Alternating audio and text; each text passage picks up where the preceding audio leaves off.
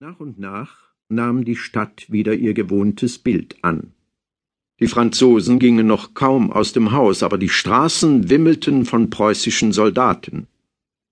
Im Übrigen schienen die Offiziere der blauen Husaren, die hochmütig ihre Mordwerkzeuge über das Pflaster scheppern ließen, kaum viel mehr Verachtung für die einfachen Bürger zu empfinden, als die Jägeroffiziere, die im Jahre vorher in den gleichen Cafés saßen und tranken. Dennoch lag etwas in der Luft, etwas Unfassbares und Unbekanntes. Eine unerträgliche, fremdartige Atmosphäre, als ob ein Geruch sich ausbreitete, der Geruch der Invasion. Er füllte die Wohnungen und die öffentlichen Plätze, veränderte den Geschmack der Nahrungsmittel, gab einem den Eindruck, als wäre man auf Reisen, auf fernen Reisen, bei barbarischen, gefährlichen Völkerstämmen. Die Sieger verlangten Geld, viel Geld. Die Einwohner zahlten immer, sie waren übrigens wohlhabend. Doch je reicher ein normannischer Kaufmann wird, desto mehr leidet er unter jedem Opfer, unter jedem Bruchteil seiner Habe, den er in die Hände eines anderen übergehen sieht. Unterdessen zogen aber zwei oder drei Meilen unterhalb der Stadt den Fluss hinunter gegen Croisset, Diepdal oder Biessart, die Seeleute und Fischer häufig deutsche Leichen aus dem Wasser, die Leiber in der Uniform aufgetrieben, durch einen Messerstich oder durch Fußtritte getötet, den Kopf von einem Stein zerschmettert oder von einer Brücke ins Wasser gestoßen. Der Schlamm des Flusses begrub diese heimlichen, wilden, berechtigten Racheakte, unbekannte Heldentaten, stumme und gefährlichere Angriffe als die Schlachten am helllichten Tag und ohne Widerhall des Ruhms. Denn der Hass gegen den Fremden waffnet immer ein paar Unerschrockene, die bereit sind, für eine Idee zu sterben. Da die Eindringlinge schließlich die Stadt zwar ihrer unbeugsamen Disziplin unterwarfen, aber keine der Gräueltaten begangen hatten, die das Gerücht ihnen auf ihrem Triumphmarsch zuschrieb, wurde man wieder kühner, und in den Herzen der Kaufleute des Landes regte sich von neuem das Bedürfnis, Handel zu treiben.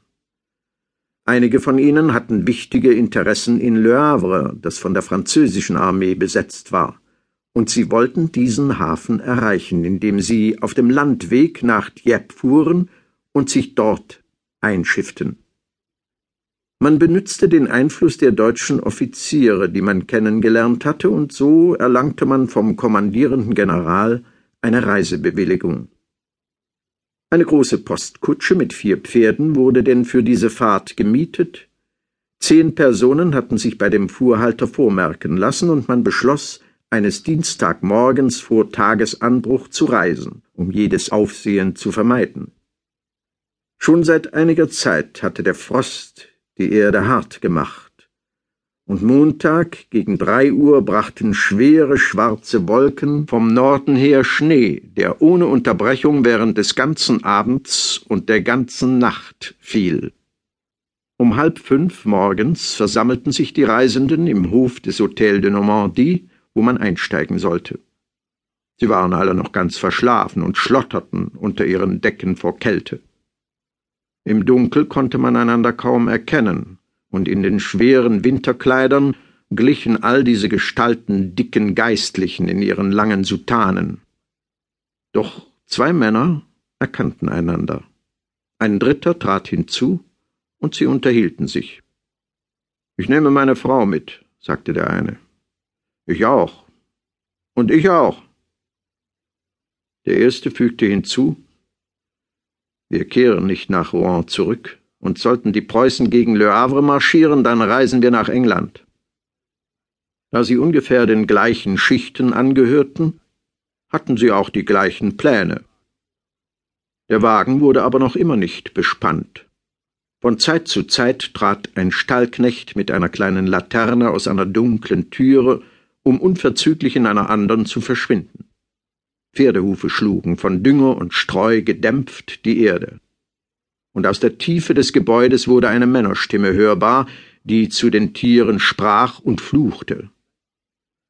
Ein leichtes Schellenklingeln zeigte an, dass man mit dem Anschirren beschäftigt war.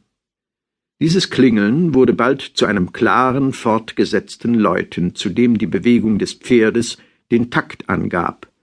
Manchmal hörte es auf, dann setzte es mit einem jähen Ruck wieder ein, den der dumpfe Schlag eines eisernen Hufs auf den Boden begleitete.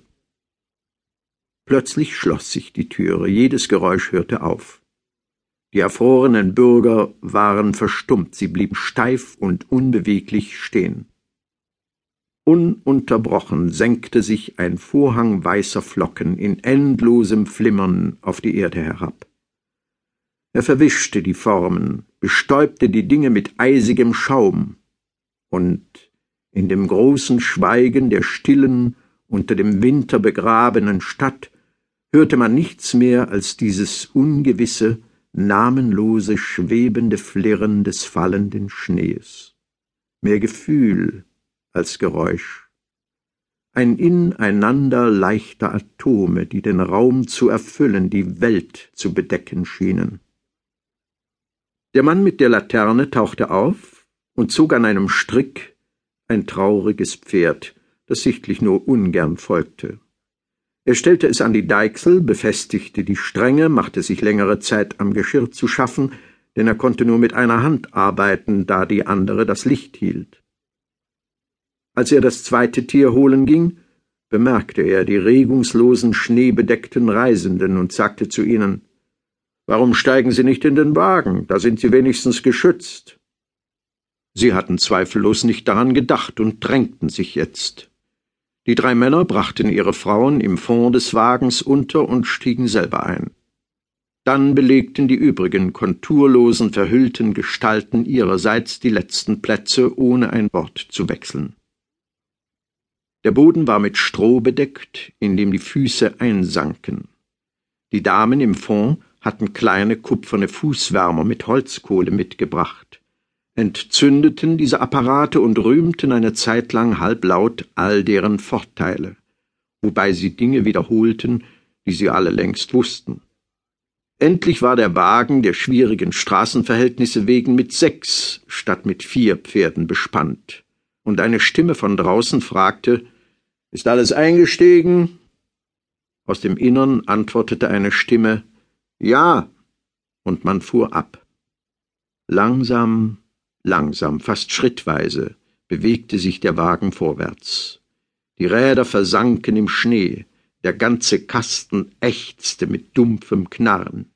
Die Pferde rutschten, schnauften, dampften, und die Riesenpeitsche des Kutschers knallte ohne Unterlass, hüpfte von allen Seiten heran, wand und krümmte sich wie eine dünne Schlange und züngelte plötzlich um eine gewölbte Gruppe, die sich dann in heftigerer Anstrengung straffte. Doch Unmerklich tagte es. Die leichten Flocken, die einer der Reisenden, ein echter Roueneser, mit einem Baumwollregen verglichen hatte, fielen nicht mehr. Ein schmutziges Frühlicht tropfte durch dicke, dunkle, schwere Wolken, die das Weiß der Landschaft leuchtender erscheinen ließen, in der bald eine Reihe großer, reif bedeckter Bäume auftauchte, bald eine Hütte unter einer Schneehaube. In der traurigen Helle dieses Morgengrauens musterten die Reisenden einander neugierig.